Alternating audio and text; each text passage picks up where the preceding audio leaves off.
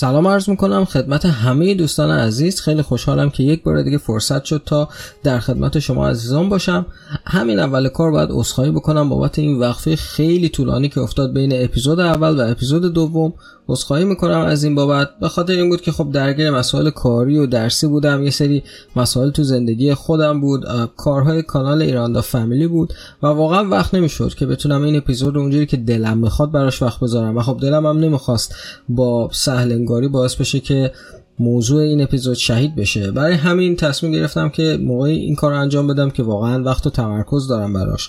با تغییراتی که اخیرا ایجاد کردم تو کانال ایران دا فامیلی و حجم کار رو کمتر کردم الان بیشتر می‌رسم برای خودم و افکارم وقت بذارم. برای همین امیدوارم که بتونم بیشتر هم در خدمت شما عزیزان باشم با اپیزودهای مختلف از پادکست پرواز. و می‌خوام تشکر بکنم از دوستانی که برای اپیزود اول لطف کردن به من کامنت دادن فیدبک دادن نظراتشون رو بهم منتقل کردن. خیلی ازتون سپاسگزارم. سپاسگزاری می‌کنم از همه دوستانی که بسیار به من انرژی مثبت دادن و تشویقم کردن تو این راه. نکات مثبت و منفی که به نظرشون رسید رو به من گفتن. فقط یه توضیح کوچیکی فکر کنم یه توضیح دو خطی نیاز باشه در مورد اپیزود اول بدم و بعد از اون بریم برای این اپیزود که قرار دربارهش صحبت بکنیم. اونم اینه که یه کامنتی درباره اپیزود اول دنیای مردگان گرفتم. بعضی دوستان معتقد بودن که کانتنت اپیزود اول پارانورماله یعنی در حوزه ماورایی یا متافیزیک هست. باید این نکته بگم که دوستان اینجوری نیست. یعنی هر موقع که شما صحبت از زندگی پس از مرگ یا دنیای پس از مرگ میشه نباید ذهنتون به طور اتوماتیک بره به سمت دنیای ماورایی. چیزی که وجود داره اینه که ممکنه یک نظریه ای حالا یا نظریه است یا اثباته بیاد اگر علمی هست در همین بستر science و در همین جهانی که ما زندگی می‌کنیم میاد نظریهش رو مطرح می‌کنه. تمام بحثی که مطرح شد در اپیزود اول در بستر science بود و در بستر همین دنیا بود کاملا بحث scientific بود و هیچ چیز ماورایی نداشت. پس اینکه الزاما صحبت بشه از زندگی پس از مرگ. بخوایم بگیم که موضوع ماورایی یا pseudo science ه این گونه نیست. اگر همچین تفاوتی رو نتونستید احساس بکنید توی اپیزود اول فکر می‌کنم بهتره که اپیزود رو دوباره یا سه باره گوش بدین. و اگر حالا با سوالی بود من می‌تونم در خدمت همه عزیزان باشم. خیلی متشکرم از اینکه به این موضوع توجه می‌کنید.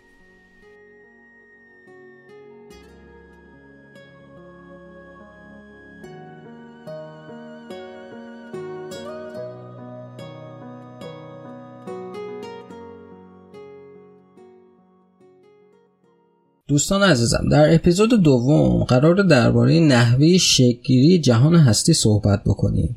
اما بحثی که پیرامون این موضوع انجام میدیم قرار نیست به صورت جزئی و detail باشه. یعنی قرار که به صورت ایده کلی در این زمینه صحبت بکنیم و بحث یک بحث scientific ه. science به معنی علم یعنی نه به معنای آگاهی دانش و knowledge که اونها در رتبه بالاتری از science قرار می‌گیرن پس بحثی که قرار بکنیم یک بحث صرفا علمی است. حالا ممکنه که هر کس بنا به حالا اعتقادی که داره تحلیلی که داره نوع نگاهی که به این صحبت هایی که قرار مطرح بشه داره برداشت بکنه که خدا وجود داره یا خدا وجود نداره. اون هدف اپیزود نیست. اما همه آزادن هر برداشتی می‌خوان داشته باشن کما اینکه خودم در انتهای این اپیزود برداشت خودم رو بیان می‌کنم. نکته دیگه ای که می‌خوام ازتون خواهش بکنم در رابطه با این اپیزود بهش توجه بکنید اینه که با یک نگاه آزاد اندیشانه به این اپیزود توجه بکنید. سعی بکنید که ذهنتون رو از هر گونه قید و بندی که درگیرش هست به هر دلیلی و هر گونه حب و بغض و یا تعصب و غیرتی اگر داره رها بکنید و خیلی آزاد اندیشانه ذهنتون رو پرواز بدید به سمت موضوعی که مطرح میشه. امیدوارم که از این اپیزود لذت ببرید در این صورت. تایتل این اپیزود هست پایانی بر نظریه تکامل علامت سوال و فکر می‌کنم دیگه وقتشه که بریم با هم گوش بدیم به اپیزود دوم از پادکست پرواز.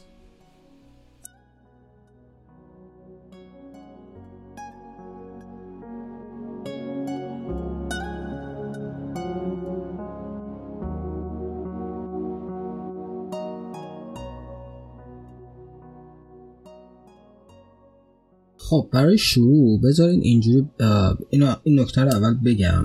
ببینید اول سعی می‌کنم که کم کم یک سری هواشی و مسائل پیرامونی رو درباره این قضیه مطرح بکنم و بعد وارد اصل قضیه بشم. البته کلا در تمام طول پادکست سعی می‌کنم که واقعا در, در حد همون ایده کلی باقی بمونم. یعنی توی جزئیات وارد نشم چون ممکنه که هم یکم بس تخصصی بشه که از حوزه تخصص من خارجه همین که ممکنه برای خیلی ها دیگه اون موقع قابل فهمم نباشه.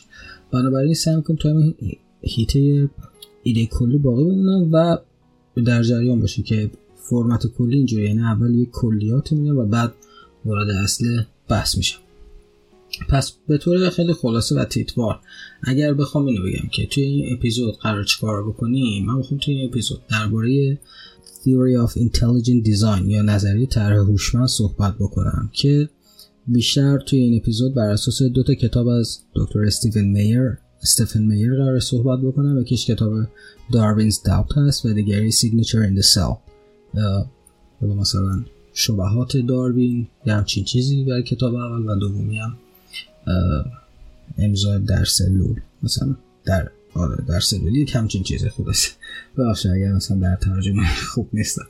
خلاصه اینکه حالا شما ممکنه که توی مدیا یه چیزای شنیده باشین. وقتی من الان این ترم اینتلیجنت دیزاین رو مطرح کردم یا طرح هوشمند ممکنه خبرهایی به گوش شما رسیده باشه. دلیل این موضوع اینه که یک مقاله منتشر شد در امریکا که بسیار خبرساز شد. در مورد اون مقاله یکم توضیح بدم. ببینید سال 2004 یک فردی به اسم ریچارد استرنبرگ که ایشون یک زیست شناسی بوده که اتفاقا معتقد به نظریه تکامل هم بوده. ایشون سردبیر مجله Proceeding, the Proceeding of the Biological Society of بوده که به عنوان قدیمی ترین ژورنال بیولوژی امریکاست که مقالاتش توسط موزه معتبر تاریخ طبیعی امریکا منتشر میشه. ایشون میاد و یک مقاله رو در August 2004 از دکتر استفن میر چاپ می‌کنه. خب این مقاله درباره حمایت از همه نظریه intelligent design یا طرح هوشمند بوده که خب تقریبا میشه گفت بهترین توضیح برای شکل‌گیری حالا زندگی ماست. در پی چاپ شدن این مقاله یک جنبش اتفاق میفته به همین اسم به همین اسم intelligent design که خیلی سر صدا می‌کنه. و توضیح میده که خب شاید این جهان هستی با یک طرح هوشمندی شروع شده باشه. البته من توی این اپیزود وقتی از جهان هستی یا از هستی ترم هستی صحبت می‌کنم حالا دوستانی که با فلسفه آشنایی دارن بدونن که منظور اون هستی که فلاسفه گرانقدر ما مثل ابن سینا و مالا صدرا و سهره بردی تا آیت الله تبا در این باره صحبت می‌کنن نیست. هستی به معنی همین جهانی که داریم درش زندگی می‌کنیم. جهان مادی که در اون هستیم. پس این گونه. حالا در پی این هیاهویی که ایجاد میشه یه اینه که به طور خیلی عجیب غریبی میان و کلید آزمایشگاه دکتر استرنبرگ رو ازش می‌گیرن بازجویی می‌کنن ازش درباره عقاید سیاسیش مذهبیش تفکراتش و این قضیه تا جایی کش پیدا می‌کنه که بهش لقب اینتלקچوال تروریست میدن. یعنی بهش میگن شما یک مثلا تروریست متفکر یه همچین چیزه. ببخشید دوباره خاطر ترجمه ها ولی آره بهش میگن شما اینتלקچوال تروریستی و انقدر اینو تحت فشار قرار میدن به یک جایی می‌رسه که اینو دیگه نمی‌تونه کار بکنه و مجبور میشه استعفا بده و خب کارش رو از دست میده. حالا این قضیه رو وال جورنال میاد کاور می‌کنه میاد پوشش میده خبرش رو کار می‌کنه. وقتی خبرش رو کار می‌کنه جالب اینه که وال جورنال میاد میگه که آقا این استرنبرگ ایشون ملحد و مرتد نیست. بلکه استفن میره که ملحد و مرتده و دقیقا از همین لفظ استفاده می‌کنه. یعنی از لفظ هریتیک استفاده می‌کنه. که این لفظ رو می‌تونید توی دیکشنری look up بکنید ببینید که همین معنی رو میده. و پشت سر Wall Street Journal عذرخواهی می‌کنم. خیلی خبرنگاری های دیگه خبرگزاری دیگه یعنی مثل واشنگتن پست NPR اینا میون همین خبر رو کار می‌کنن. و خب دیگه مثلا بزرگتر خبرگزار علمی هم توی امریکا به این مسئله می‌پردازن. که خب واقعا جای سواله که چرا برای مثلا publish شدن یک paper باید همچین اتفاقاتی بیفته. یا مثلا یه فرد دیگه بوده به اسم گانتر بیکلی که یک paleontologist که آلمانی هم هستن. این paleontologist هم که دوستان که Friends دیدن دیدن اما راس Friends در واقع همون رشته رو ایشون می‌خونه. و ایشون یک فردی که در زمینه کار خودش یکی از لیدرهای جمعی پیشرو واقعا. تا جایی که اصلا یک سری از گونه های کشف شده رو به پاس قدانی از زحمات ایشون به خاطر اسمشون اسگذاری کردن.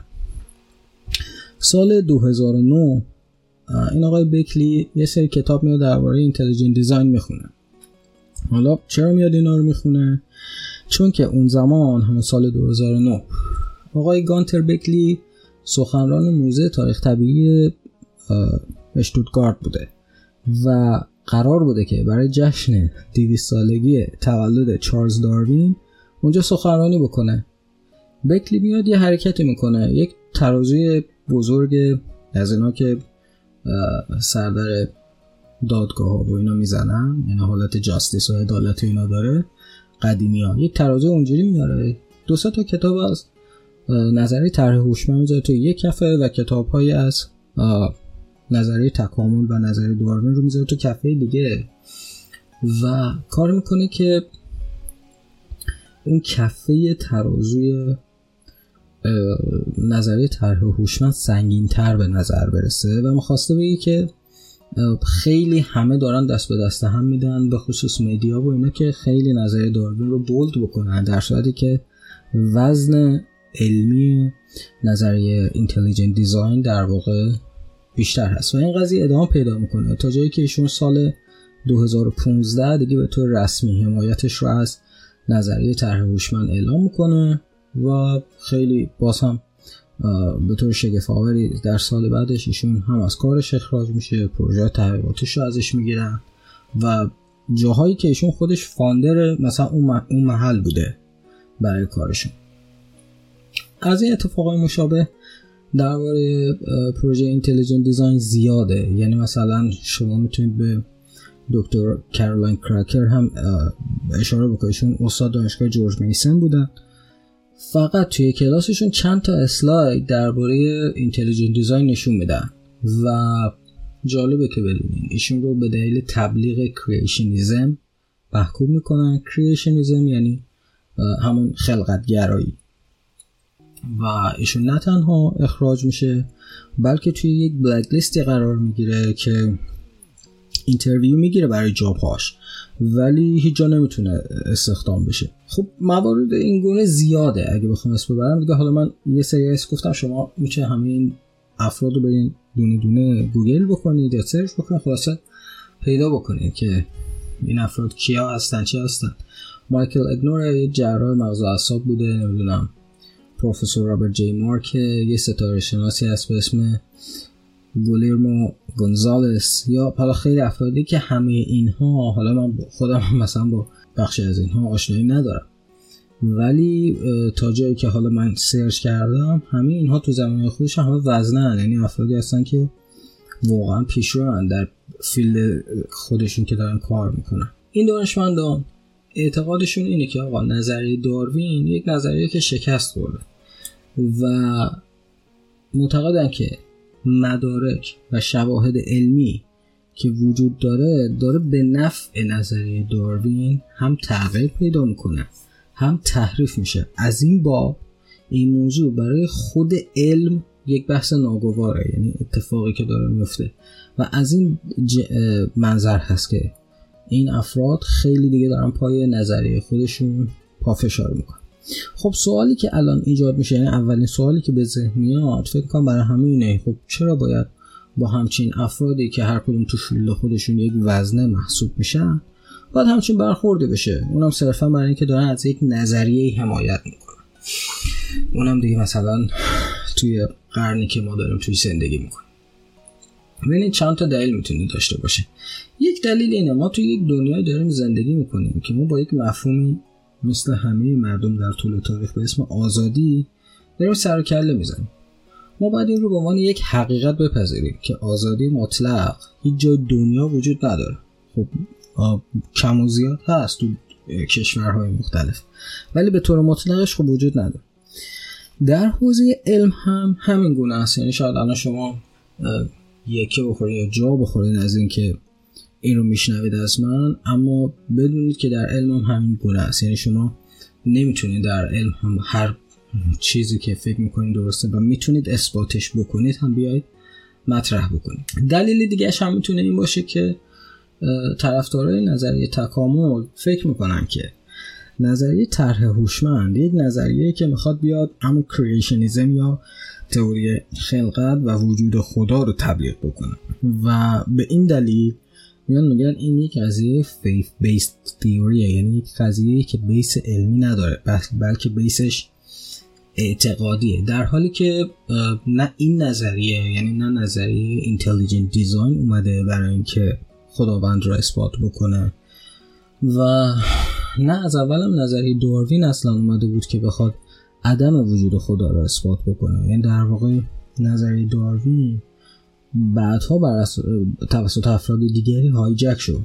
چی؟ مثل امروز بخوام بگم مثلا مثل ریچارد داوکینگ. ریچارد داوکینگ الان دیگه مثلا لیدر جریان داروینیسم تو جهان. نظریه تکامل.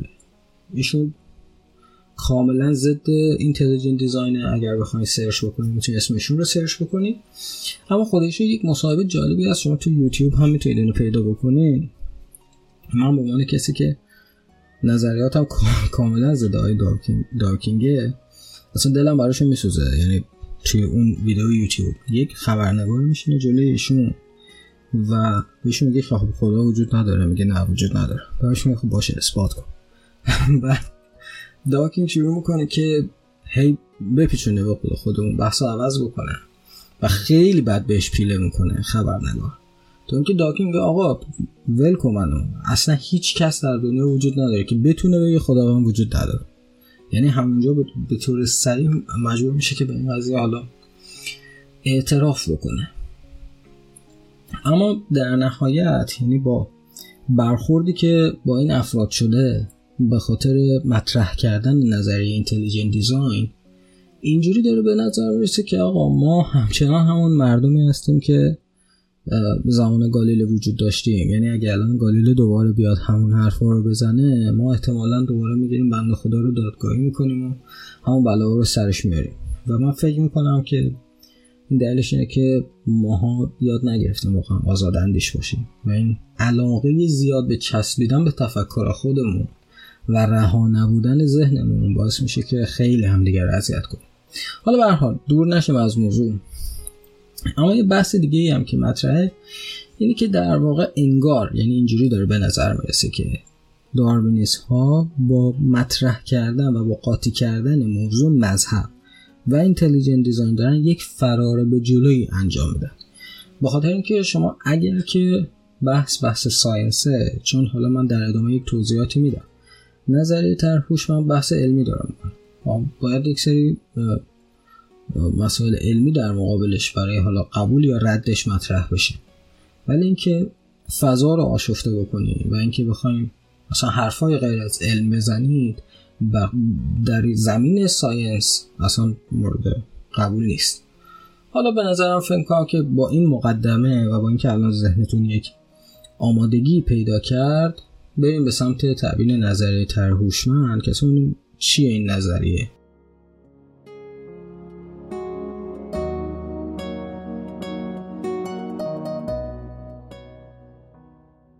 خب نظریه طرح هوشمند از کجا شروع میشه؟ به مسئله از اونجا شروع میشه که دکتر استفن میر وقتی دانشگاه کمبریج بوده میاد یه تحقیق انجام میده و میگه که آقا این مطالعه ساختاری اگر بکنی کتاب مبدع گونه های داروین رو کتاب The Origin of Species که برای داروینه نشون میده که چون دکتر میر چیز هم خونده فلسفه علم هم خونده.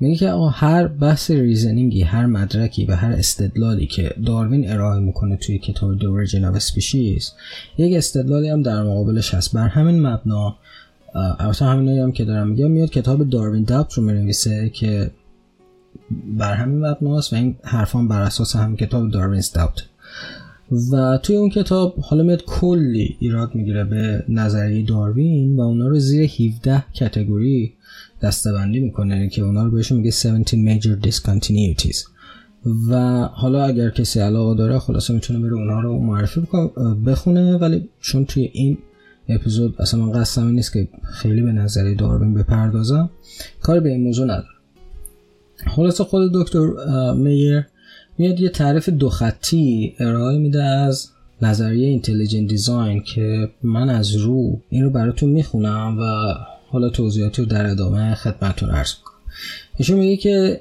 the idea that there are certain features of life and universe that are best explained by an intelligent cause rather than an undirected process such as natural selection theory ایشون میگه که نظریه طرح هوشمند یک ایده ایه که میاد میگه که ویژگی های مشخصی که جهان و دنیا دارن اینا به بهترین شکل توسط یک دلیل هوشمندی یک ترمش اینه intelligent cause یک سبب هوشمندی می‌تونن توضیح داده بشن.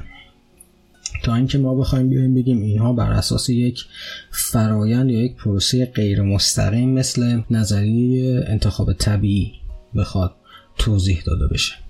اگر یکم برگردم به عقب اینجوری باید بگیم که تا مثلا در قرن 19 دانشمندان میمدن می‌گفتن که اساس دنیایی که ما در اون زندگی می‌کنیم اساس جهان هستی البته بازم تکرار می‌کنم این هستی اون هستی فلسفی نیست.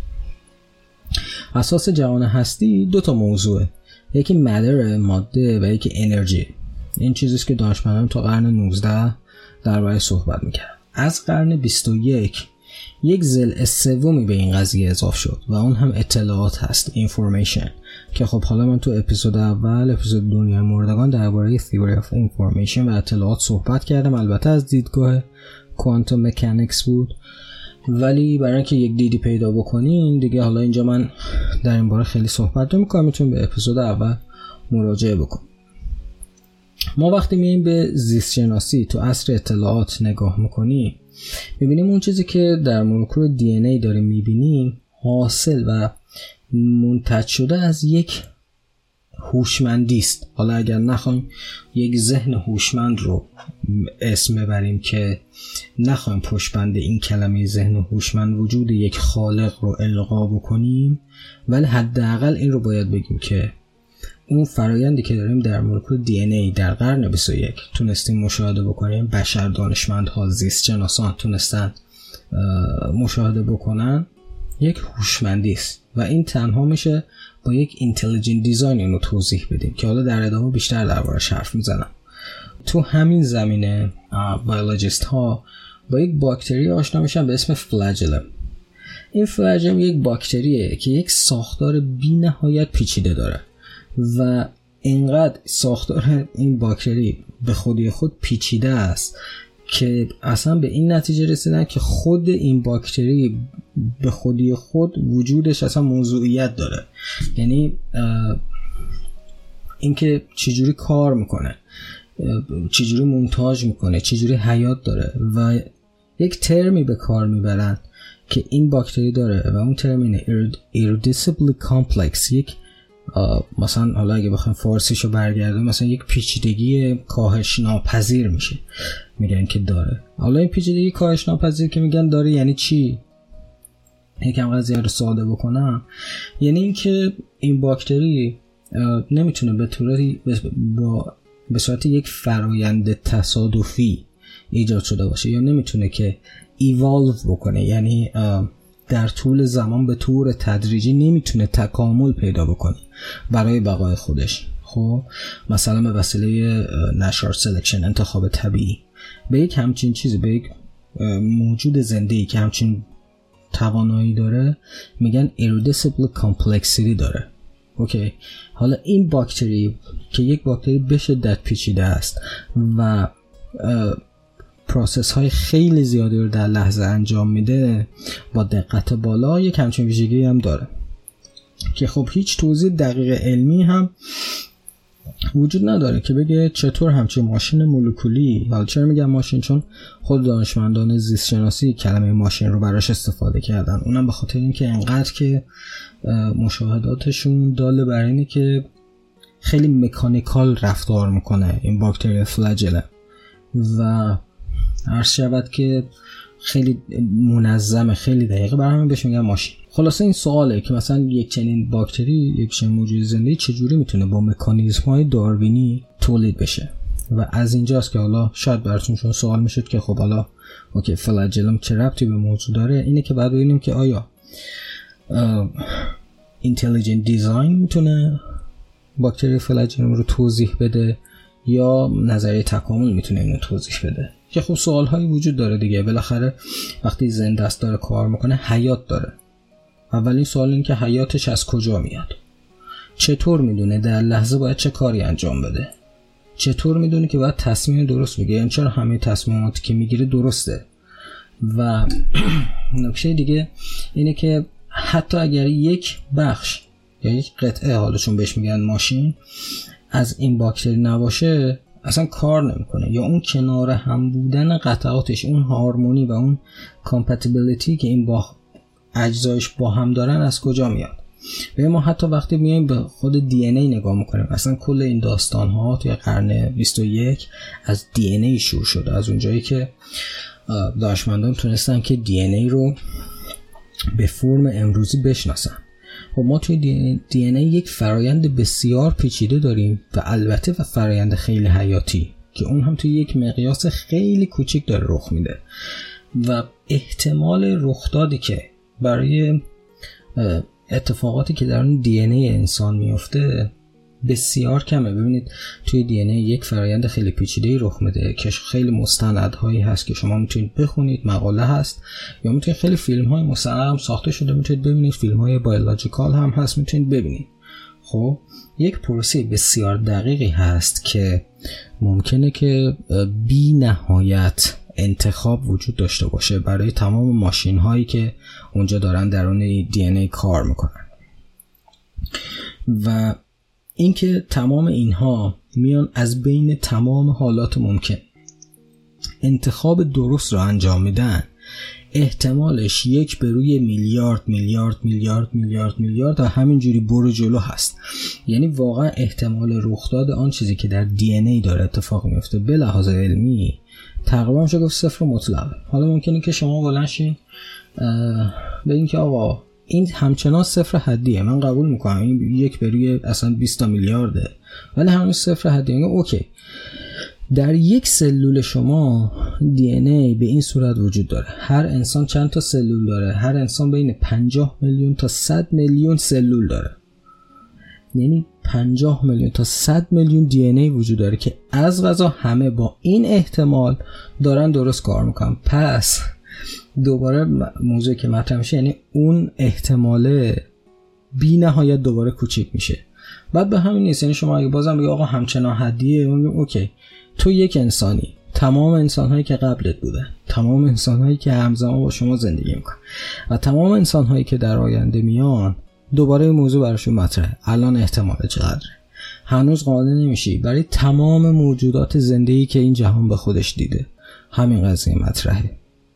ببینید این احتمال واقعا صفره. یعنی صفر مطلق این میشه تجسم سعودی صفر مطلق. و دیگه اصلا چیزی به اسم تصادفی بودن این وسط وجود نخواهد داشت.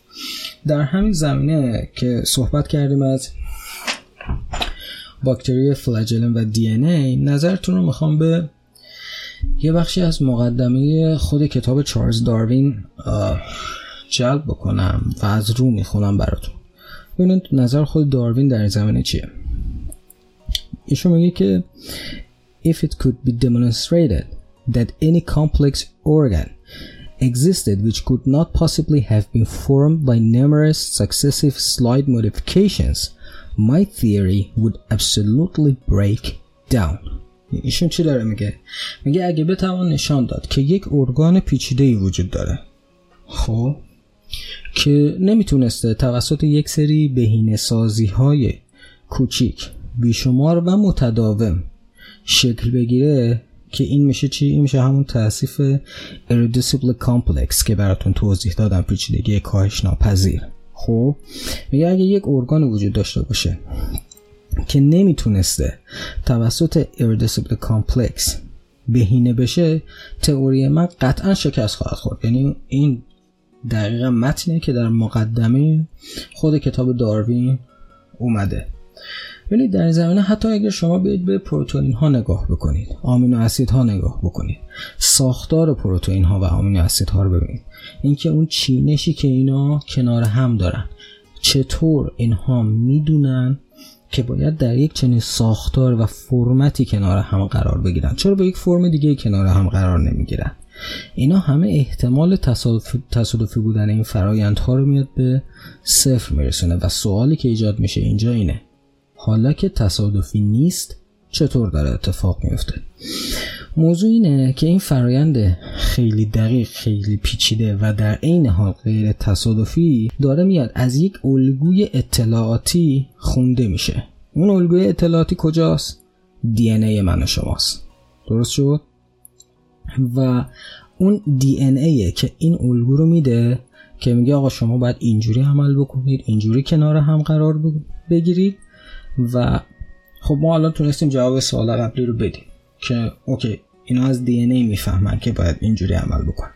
حالا سوال اینه دی ای اون اطلاعات رو از کجا داره؟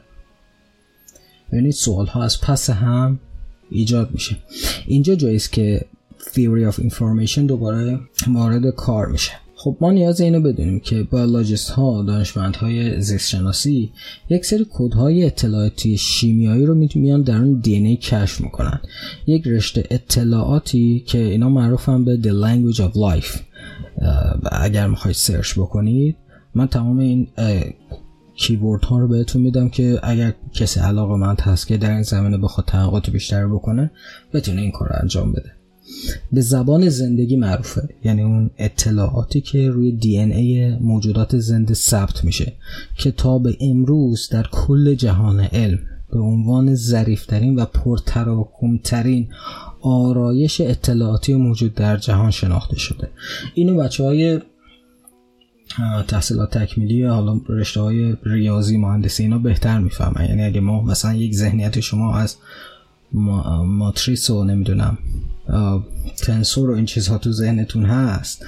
یک تراکم یک آرایش اطلاعاتی یک سری اری هستن که اینا پرتراکم ترین اری که در جهان علم وجود داره. و جالبه که بدونی استارت شناختن این کودها توسط فردی به اسم فرانسیس کریک زده شده در سال 1957 البته نحوه شناخت این کودها بوده. خود دی ای نبوده. این فرانسیس کریک هم همون فرانسیس کریکه که در جنگ جهانی دوم خیلی معروف بوده. کسی که بهش می‌گفتن کد بریکر که رمزها و کودها رو میشکونده. و تونسته یک نحوه خانش از کودها ارائه بده که امروز به کار میاد. بر ترتیب از موضوعمون منحرف نشیم.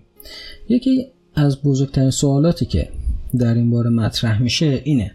که اگه ما بیایم یه زمان لازمی بدیم و بذاریم که به صورت آزمایشی این فرایند اتفاق بیفته. بالاخره یه تکاملی همراه با انتخاب طبیعی می‌تونه اتفاق بیفته که انگار به شما یک جهشی نشون میده خب که توی فرایند شکلی که شما خیال می‌کنی یک طراحی هوشمندی صورت گرفته. در صورتی که در بطن قضیه همون تکامل اتفاق افتاده.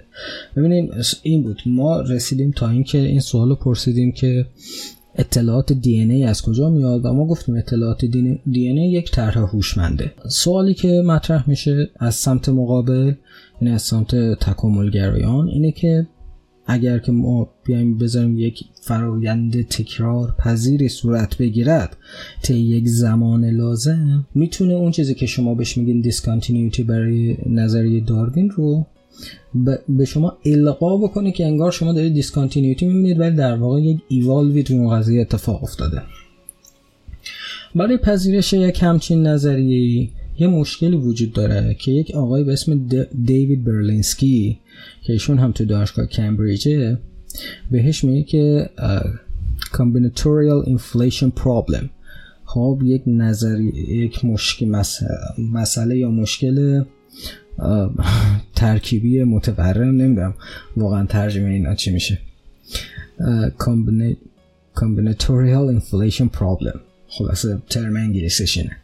اگه بخوام اینو توضیح بدم که این چی هست خب می‌تونم از کودهای کامپیوتری براتون یک مثال بیارم که خیلی مسئله براتون ساده بشه. ببینید همه افراد توی افرادی که در این زمینه صاحب نظر هستن و بحث می‌کنن یعنی چه داروینیست ها و چه افرادی که اینتلیجنت دیزاین رو قبول دارن. که اینا همه قبول دارن. اطلاعات درون DNA مثل کدهای کامپیوتری هستن که ما می نویسیم و عمل می‌کنیم.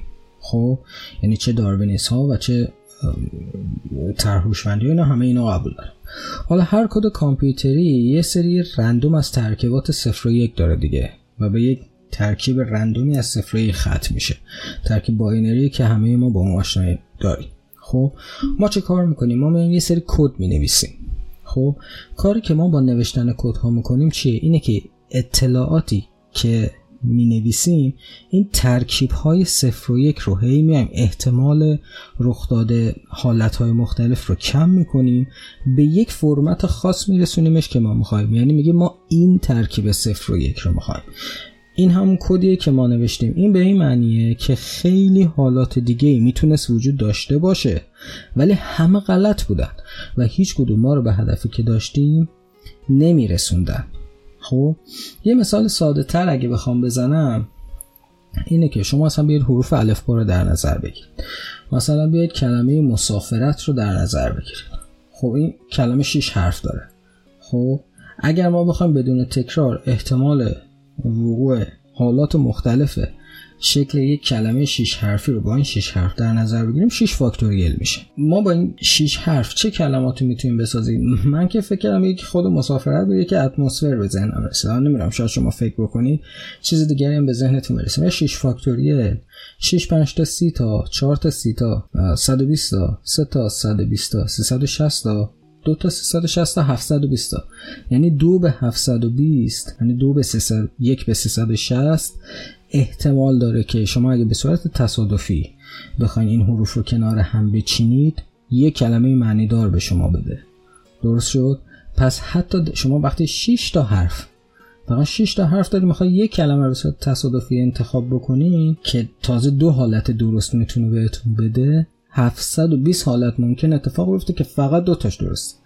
این یعنی چی؟ این یعنی باقی حالت هایی که می‌تونن اتفاق بیفتن یه حالت های کاملا بی مصرف هستن. که با انتخاب هوشمندانه که شما از کنار هم قرار دادن حروف انجام دادید همه اون حالت ها حذف میشه. فقط به همین دو حالتی می‌رسید که معنی داره. پس این یعنی چی؟ یعنی که یک هوشی داره این نظم رو برقرار می‌کنه و این تصادف و تکامل نیست. درست شد؟ پس اون نظر و اون ایرادی هم که می‌گیرم به این قضیه رد شده تا به امروز. حالا اگه بپرسیم که این احتمال برای یک پروتئین مثلا چقدره؟ یعنی ما بالاخره داریم میگیم که آقا یک فرایند بسیار پیچیده وجود داره و این فرآیند پیچیده که مثلا در دی ای داره اتفاق میفته خیلی احتمالش کمه. من گفتم یک بر میلیارد میلیارد میلیارد. خب؟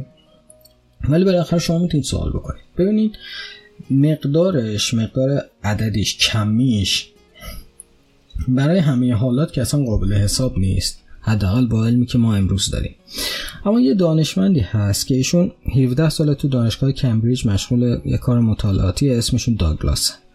و ایشون دکتراش هم از دانشگاه Caltech گرفته زمینه تخصصیش هم molecular biology بوده همون زیست شناسی مولکولی بوده و postdoc ش هم تو همین زمینه تو کمبریج گرفته.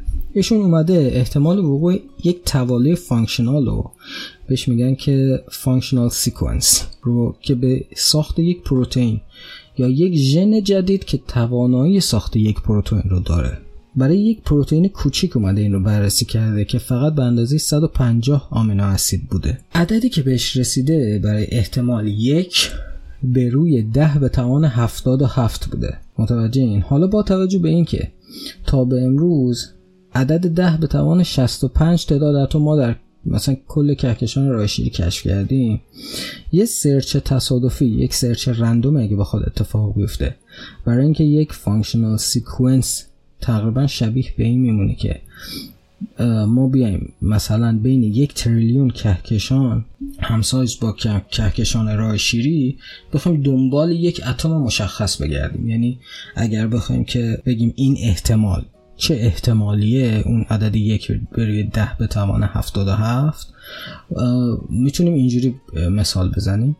خب یعنی بین یک تریلیون کهکشان که همه این کهکشان ها همسایت با, با کهکشان راه شیری هستن فقط می‌خوایم دنبال یک اتم بین این یک تریلیون کهکشان بگردیم. برای یک همچین پروسه ای بررسی کردن میگن که حدودا چهار بیلیون چهار میلیارد اگر اشتباه نکنم سال زمان لازمه که ما بتونیم به اون اتم به صورت تصادفی آیا برسیم تازه یا آیا نرسیم. این محاسباتی هم که خدمتتون از کردم باز دوباره تو کتاب های دکتر میر قابل دسترسی. پس همه اینها نشون میده. ببینید بحثی دیگه به عنوان تصادفی بودن اصلا وجود خارجی دیگه نمی‌تونه داشته باشه. یعنی برای این اساس که حداقل من دارم می‌بینم به دید من اینجوری حالا شما شاید بتونید مسائل مختلفی مطرح بکنید.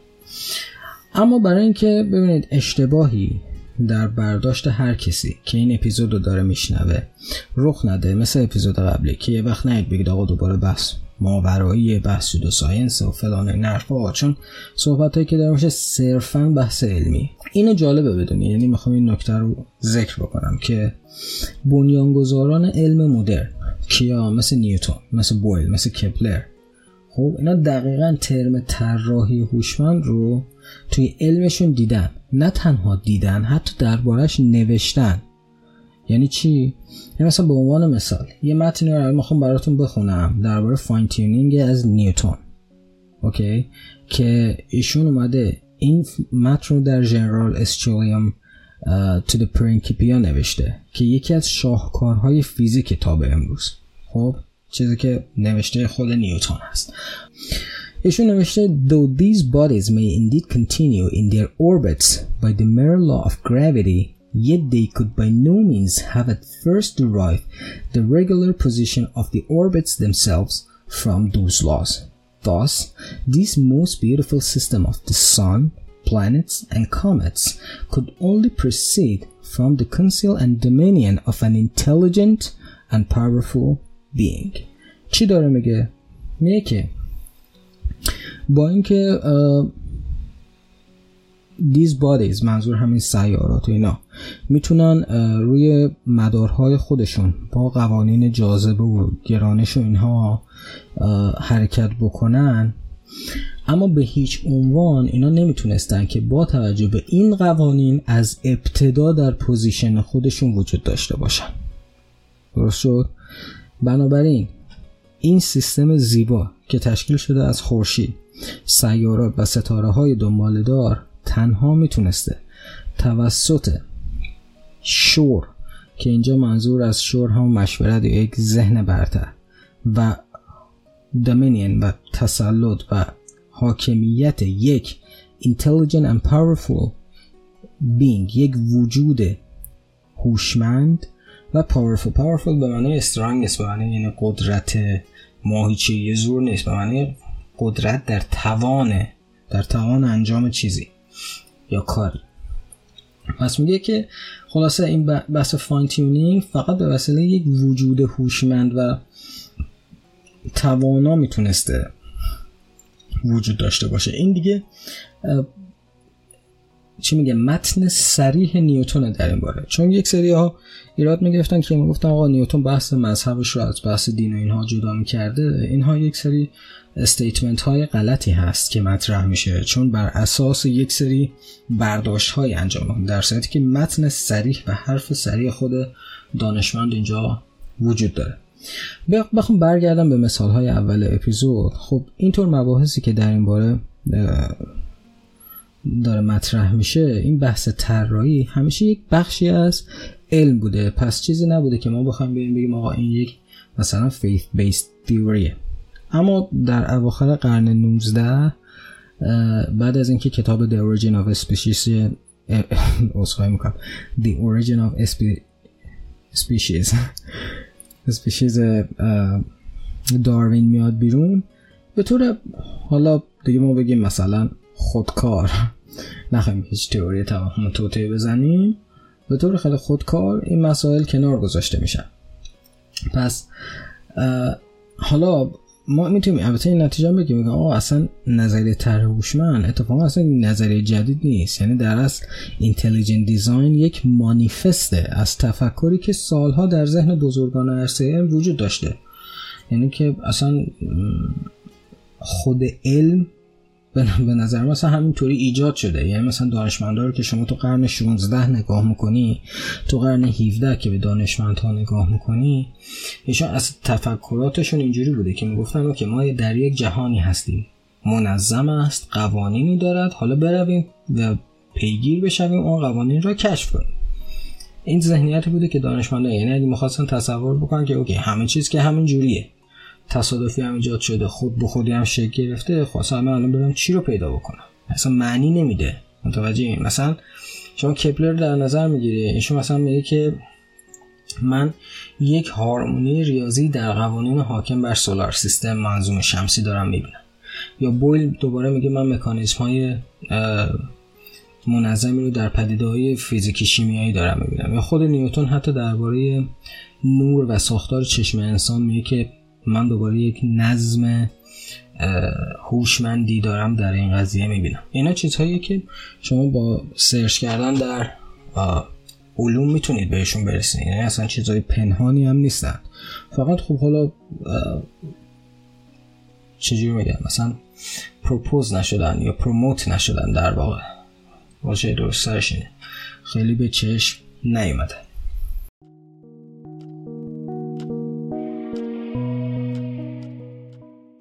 خب فکر می‌کنم که تا همینجا بحث درباره این اپیزود کافی باشه. یعنی فکر می‌کنم که تمام ایده های کلی که درباره این موضوع وجود داشت رو براتون مطرح کردم. صرفا جهت اینکه این اپیزود از پادکست پرواز یک باب آشنایی باشه برای شما عزیزان با موضوعی که موضوع روز هست در علم به اسم اینتلیجنت دیزاین و خیلی دانشمندان دارن روی این قضیه کار می‌کنن. فارغ از اینکه آیا شما با این قضیه موافق یا مخالف هستین به عنوان یک انسان که می‌خواین بروز باشین نیاز هست که همچین چیزهایی رو بدونید و فقط به آنچه که مدیا در کرنا برای هممون نشون میده توجه نکنیم.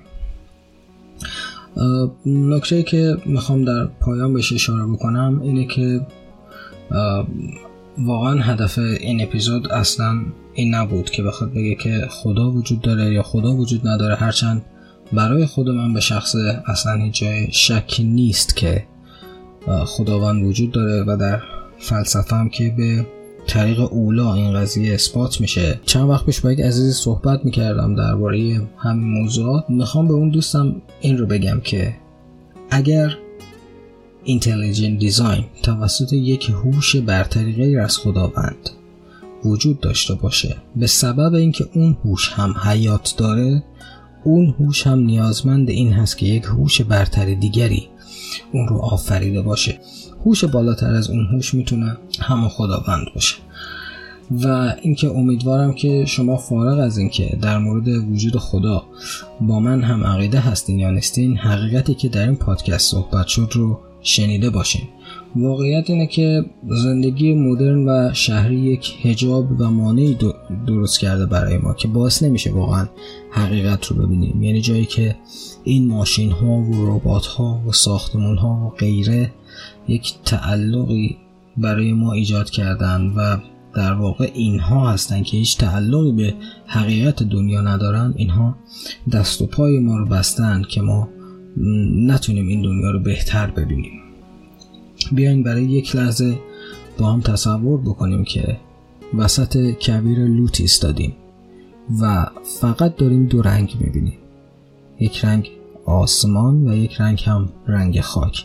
و در اون لحظه هیچ صدایی نمیشنویم.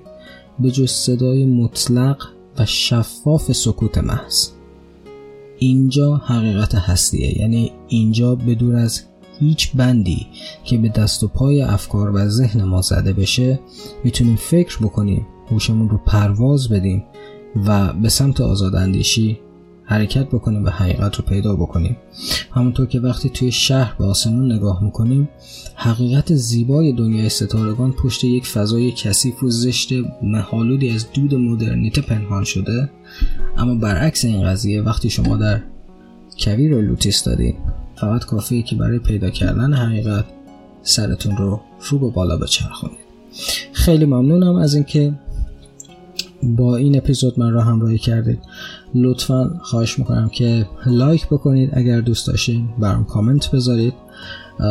این اپیزود رو share بکنید به دوستانتون معرفی بکنید پادکست پرواز رو و با این کارها از من حمایت بکنید. امیدوارم که بتونم هرچه زودتر با یک اپیزود دیگه در خدمتتون باشم.